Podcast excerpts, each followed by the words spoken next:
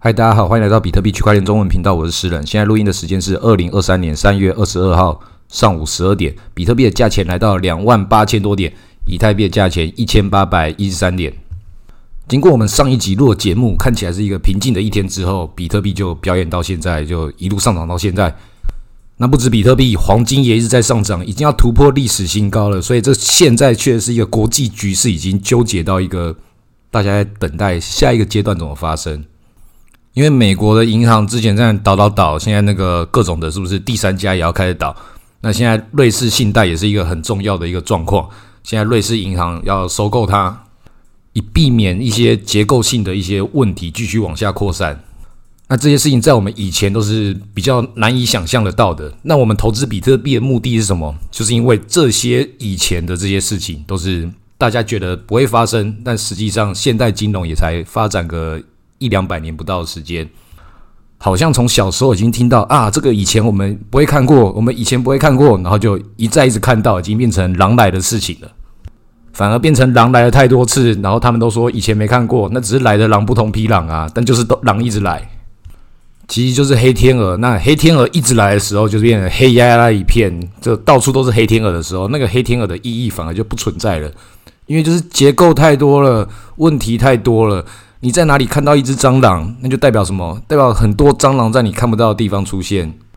那当然，现在也很紧张啊，就是比特币现在涨是要涨到什么时候？很多人也踏空啊，前面卖掉了。像我前面也是卖了一些，当时还觉得自己卖的很漂亮，一卖就大跌，卖在两万四，然后跌到一万九千多，哇，神闪避耶！然后就一路又一路往上涨，因为就发生那些所谓的黑天鹅。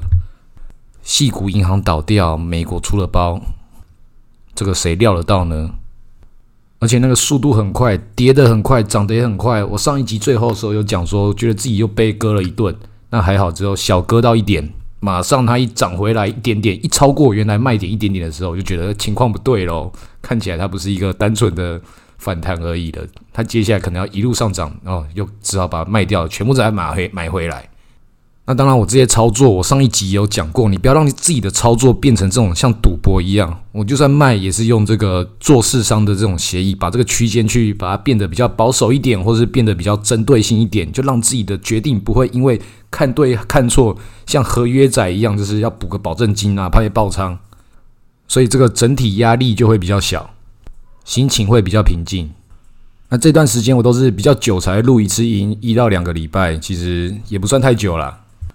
也是之前也讲过，就是有什么那么多的废话要讲吗？朋友也都跟我说要多讲讲我自己的事情，然后一些听众粉丝也是希望说，是你可以讲讲你自己的这些状况啊，你录节目的心得啊，你投资比特币这么多年，你在想什么？除了投资比特币的话，你还干什么？就哦，对我有兴趣诶。那可能是真的，他们的日子太无聊吧？我的日子也很无聊啊，就是一样，就是买了比特币，然后看看电视。然后看这些新闻发生的事情有多么的愚蠢。去买早餐的时候加两个蛋，老板跟我讲说现在一人只能吃一个蛋，心里面就不高兴，原来的小确幸都不见了，所以就干脆不吃早餐，直接睡到下午。然后起床的时候发现家里冷气要修，然后空气除湿机各种也都坏掉，各种钱就是一起床就要花钱啊，大家都在缺钱，所以有什么故事没有？就是很无聊。比较有趣的就是看那些新闻啊。看我干嘛？当然是看川普啊！川普他现在那个 Facebook 也开始回锅了，就讲的 I'm back 哦，他到底回来做什么？其实我也很好奇。诶，川普最近这段时间，你之前去哪里了？这种喜剧演员才是大家要关注的。不知道他接下来还要参选下一任的美国总统，到底会有什么样的戏码？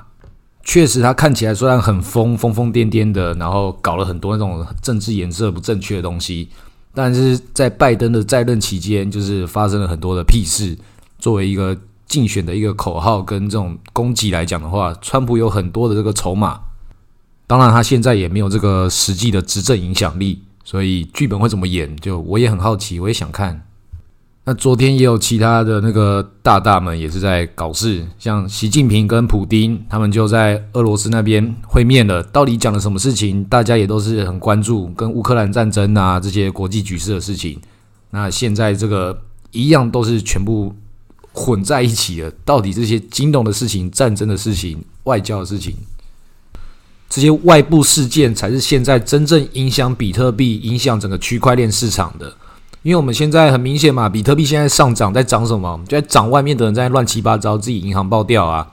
那我们币圈中也有很多朋友很兴奋，就是哇，好希望这个银行多爆几家哦，然后越爆这个比特币可以涨越多。这个是可能的，但是它总是会有一个极限。等你爆到第四家、第五家的时候，你就不 care 了，市场也不会 care，不会这样子就一路往上涨。那个时候你才反而要担心，是不是有其他更严重的事情？而且另外一个想法就是，这些韭菜都在兴奋的，那是不是可能反而就要回跌？因为它完全不是比特币我们自己内部里面的事情啊，我们来自于外部的影响力。作为一个理性的投资人，也是就看戏就好。像我自己就是把流动性挖矿，也是继续放着，要涨要跌就让你涨让你跌，然后中间赚这个收益。有种你涨到四万啊，有种你跌到一万五啊，那都可以啊。到时候真的是。涨上去或跌下去的时候，那顶多在调整区间嘛，日子照过，其他事情照旧。一样是要白天工作，晚上念书，假日批判，所有事情就是这个样子，一路的往下走。那我们也来讲讲一下以太币最近在干嘛？以太币最近就在一直酝酿这个上海升级，一直在煽动这个中国韭菜。上海诶，夜上海，好美丽。开始在炒作一些奇奇怪的事情，连那个测试网的代币都可以把它变成有价钱，然后这些大家听不懂的一些技术细节，ERC 四八零四，ERC 四三三七，它到底在讲什么？大部分人都不知道。那它的内容就是一些私钥管理的储存方式，还有这个去中心化网络，它有什么样的一些未来的一些进行的方式，跟 IPFS 有点像，但是又不太一样。那这些都不算是什么真正的新闻，都是一步一步往下发展之后，把一些以前没有完善的事情又完善了一点点，然后变成一个新的故事。那这个故事会不会在这次上海升级，就成为这个上涨的动能？这当然也是有可能，但是更多的我自己是担心，因为在以前的这个剧本之中看过啊，就是开始讲哦，技术细节，以太坊大更新，那。以前的时候在讲这个 POS 二点零，那他也讲了这个四五年之后才终于变成 POS。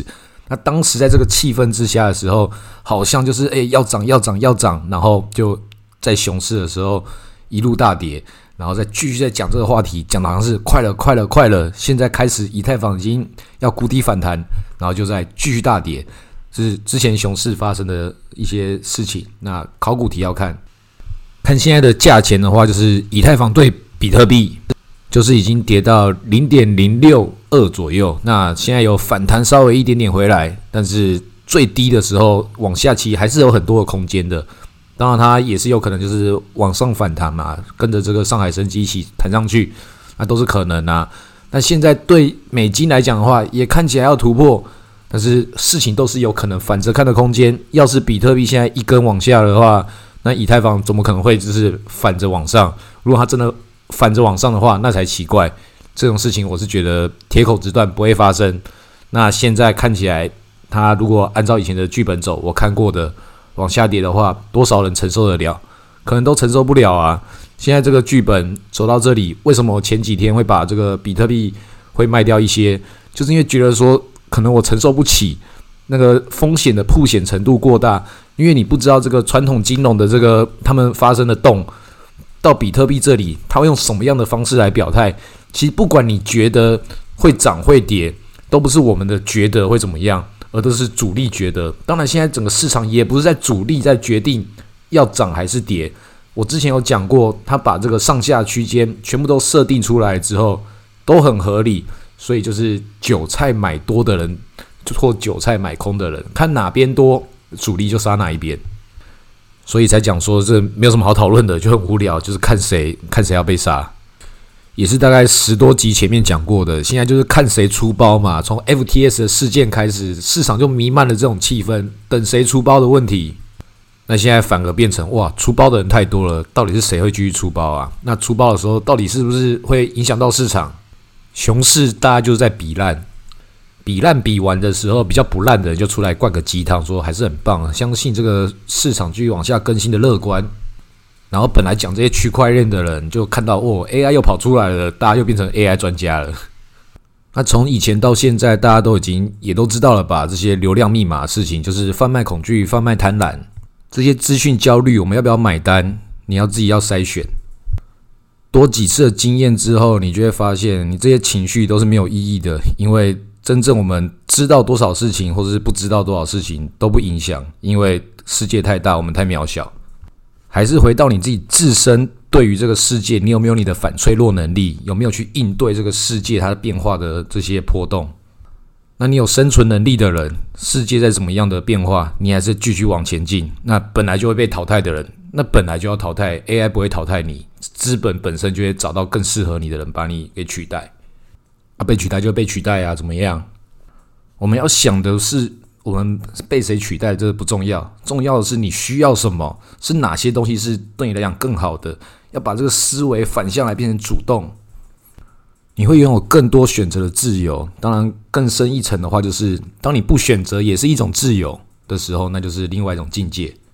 所以我录这个节目也是告诉大家一些，就是长期的力量。你看到这个比特币，它就是给你一个不选择的自由。你只要先进入这个比特币的世界之后，你就看到比特币就在那边，你也在那边。那你要做出什么选择跟比特币的互动？其他那些小币给你这么多的选择，最终你还是会看到其他这边乱搞，比特币还是那个比特币。你不用去管这个比特币的这些其他什么代码 original 什么什么的那个字好难念，然后没有人知道那个干嘛。然后最近要搞个什么 NFT，你管它是什么？你就抱着你的比特币，他们要干嘛？到底更新的速度快和慢都没关系。那些以太坊要怎么样，你也不用管它。那些 ERC 什么什么什么的都不在乎。然后真的它会涨的话就涨，那它会跌的话就一样，你还是要从外面赚到钱的去买它。所以你做选择没有改变的时候，那就是你找到一个一个一个方向。那这个方向，当你知道是对的时候，就不用乱动啦。就像是你坐上一台车，坐上一个云霄飞车。不要把头跟手伸到窗户外面呐！这个外面发生什么事情，直接就被撞掉了。就做好看这个风景，看着这个世界在毁灭，毁灭之后又有新的人生出来，又有新的事情发生，然后一样坐在这个列车上面。人生就是一个单程车票，就一路的一直往前走，找到正确答案的时候就选择好了，其他事情就是继续照做，觉得很无聊，然后大家就会开始。想要找到一些新的刺激，因为觉得太无聊了。买那个无聊猴，我朋友买无聊猴之后，真的是人生也是开始耍废，真的跑去钓鱼。连我现在问他，哎，你们 Uga Lab 怎么样？猴子怎么样？胖可怎么样？他也跟我讲说，哎，我不管啦，反正到时候会有人告诉我该怎么按，我就去把那些按钮按一按，然后又领了钱了。哦，这好无聊哦。他比较烦恼的是，接下来我去绿岛的时候，那个民宿到底要订哪一间呢？你看，就是有人过这么爽，那当然也是有些人会过得比较辛苦一点。我也在这个币圈里面打滚了好几年，然后也是认识了不少朋友。有些人也是因为我的原因才加入这个币圈，也是有这个币圈本身早就已经也看过很多年的好朋友。那有些人好，有些人不好。那最近的状况就是开始发现，诶，有些人开始来借钱了。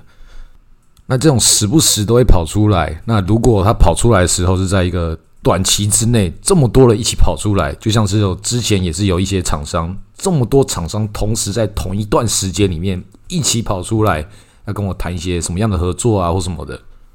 当然，他们会不会付钱又是另外一件事情。多数厂商都是不想付钱，都是想要来白嫖。就像是很多人借钱，其实没有打算要还的。我从以前到现在，这个借出去的钱，我没有看过有人在还的。所以我现在有人来跟我借钱的时候，我都是讲一样的话，就是我没有看过有人还钱，所以我现在也缺钱，没办法借钱。也是跟这些厂商来讲，是我没有看过哪一个厂商是要跟我讲说，我就先送你钱，你不用干嘛。真的要发钱的，那就直接空头来，这个其他的废话都不用多讲。甚至看这些现在阿比创啊，之前的 OP 这些空头也都是啊，你一定要付出你的代价。前面有亏过钱的人，他才会发这个空头给你啊！你之前真的有去玩那些事情？现在我一些朋友在问说啊，是啊，你那个空头是不是领了多少？很爽啊？没有啊，就跟大家领的一样啊，就该被割过的人有领得到啊。那领到了又怎样？能够缓解你之前的那些损失吗？从最高点的时候你直接卖掉的人，后面这些空头你一个都没有领到都没差，领得到的人都只是在回收以前的眼泪，借出去的钱也没有想过人家要还了。都只是在纪念曾经的友谊、曾经的交情。就像是拿这个空头，谁会真的希望说，哎，我拿这个空头，我希望这个项目很烂，当然都希望它好啊。借出去的钱都希望你跟我拿钱之后，希望你可以从此改善你的生活，改善你的事业，也不希望就是借了钱之后，你人就人就整个烂了，然后跑路。那这些都只是对于个人跟这个这些人际关系的一些状态。那刚讲的这些事情是要告诉大家，这是一个市场风向球啊。我们拿大局来讲，不讲个人的，就代表说事情在发生的，已经多数人已经开始建立成为一个新的一个市场现象，开始有人在借钱，开始有厂商在白嫖，开始有在丢空头，他们到底想要干嘛？已经在搞事，就在这种时候，很明显。那这么明显的时候，我们该做出什么样的行为？那前面也讲了，嗯，我们不知道，只知道有人要搞事，那也。也是，就是给大家就是做一个参考，因为你的资产不够多的人，这个时候就是可以赌的时候啊。那你赌输的时候再去找别人借钱啊，总是会有冤大头。你之前做人成功的话，就找个冤大头跟他要钱。那你赌中的时候，记得要还人家，也只是一种道德劝说了。其实你赚多少钱，或是欠多少钱，这些事情都不重要。重点是你的格局有没有打开，然后你的这些资源调度是不是一个顺畅的？这些大银行啊，这些机构还不都是互相借来借去、欠来欠去？我也是加入这个币圈之后，才对整个资产跟金钱的这个观念完全的改变。一样，钱还是钱，但是它已经变成另外一种形态了。像是中国的那个万达集团的那个老板，他就讲说，他的儿子。王思聪，国民老公，他这辈子拥有花不完的钱，三辈子都花不完。但是他们家欠的钱，五辈子都还不完。像我那个买无聊猴的朋友，之前那边去钓鱼，就真的只是因为真的没钱了，他还真的是去钓鱼来来来维生。那现在他去钓鱼是享受生活，那发现就是不管你的资产在多多或多少的时候，你做事情，你这个人就还是那个样子。所以搞不好金钱对我们来讲都是一种幻觉而已啊！我自己在币圈这几年也都是发现呐，我的资产只有现在的十分之一的时候，跟我现在资产是十倍的时候，这都还是一样啊，就是钱就这样花，就大概就这样子这样生活。那都经历过的时候，到底金钱是怎么样的一回事？更重要的是你跟你自己身边中的这些人的关系。有的时候看到这个市场之外的价值，再从市场之外的价值回推到你自己在自己操作这个方面，你到底要怎么样的思考？哪些事情是重要，哪些事情是不重要的？所以我才会一直洗脑大家，就是买了比特币，其他事情都不重要。那顶多就是黄金、房地产也都买，然后其他事情就是照做，白天工作，晚上念书，假日批判，一直告诉大家要认真生活。这样的心灵鸡汤，那个鸡汤就是，其实我也觉得很无聊。你每天喝鸡汤的时候，鸡汤也是索然无味，但是它还是一个营养。那牛市的时候就更营养。当然，大家都在等待牛市啊。现在就是看起来好像就是有这种气氛出来，但是常听节目的朋友也都知道，我现在就觉得这是虚假的。这个牛市不会这么快到，那些你们想要更营养的事情不会这么快来。但熊市确实有可能要进入到第二阶段，接下来可能第三、第四阶段的时候才会真正的牛市反弹，但它有很长一段的时间，很长段时间可以让我们消化。但是那不妨碍我们跟身边中的一些韭菜一起欢呼、一起雀跃，因为反弹就是反弹呐，还是值得开心。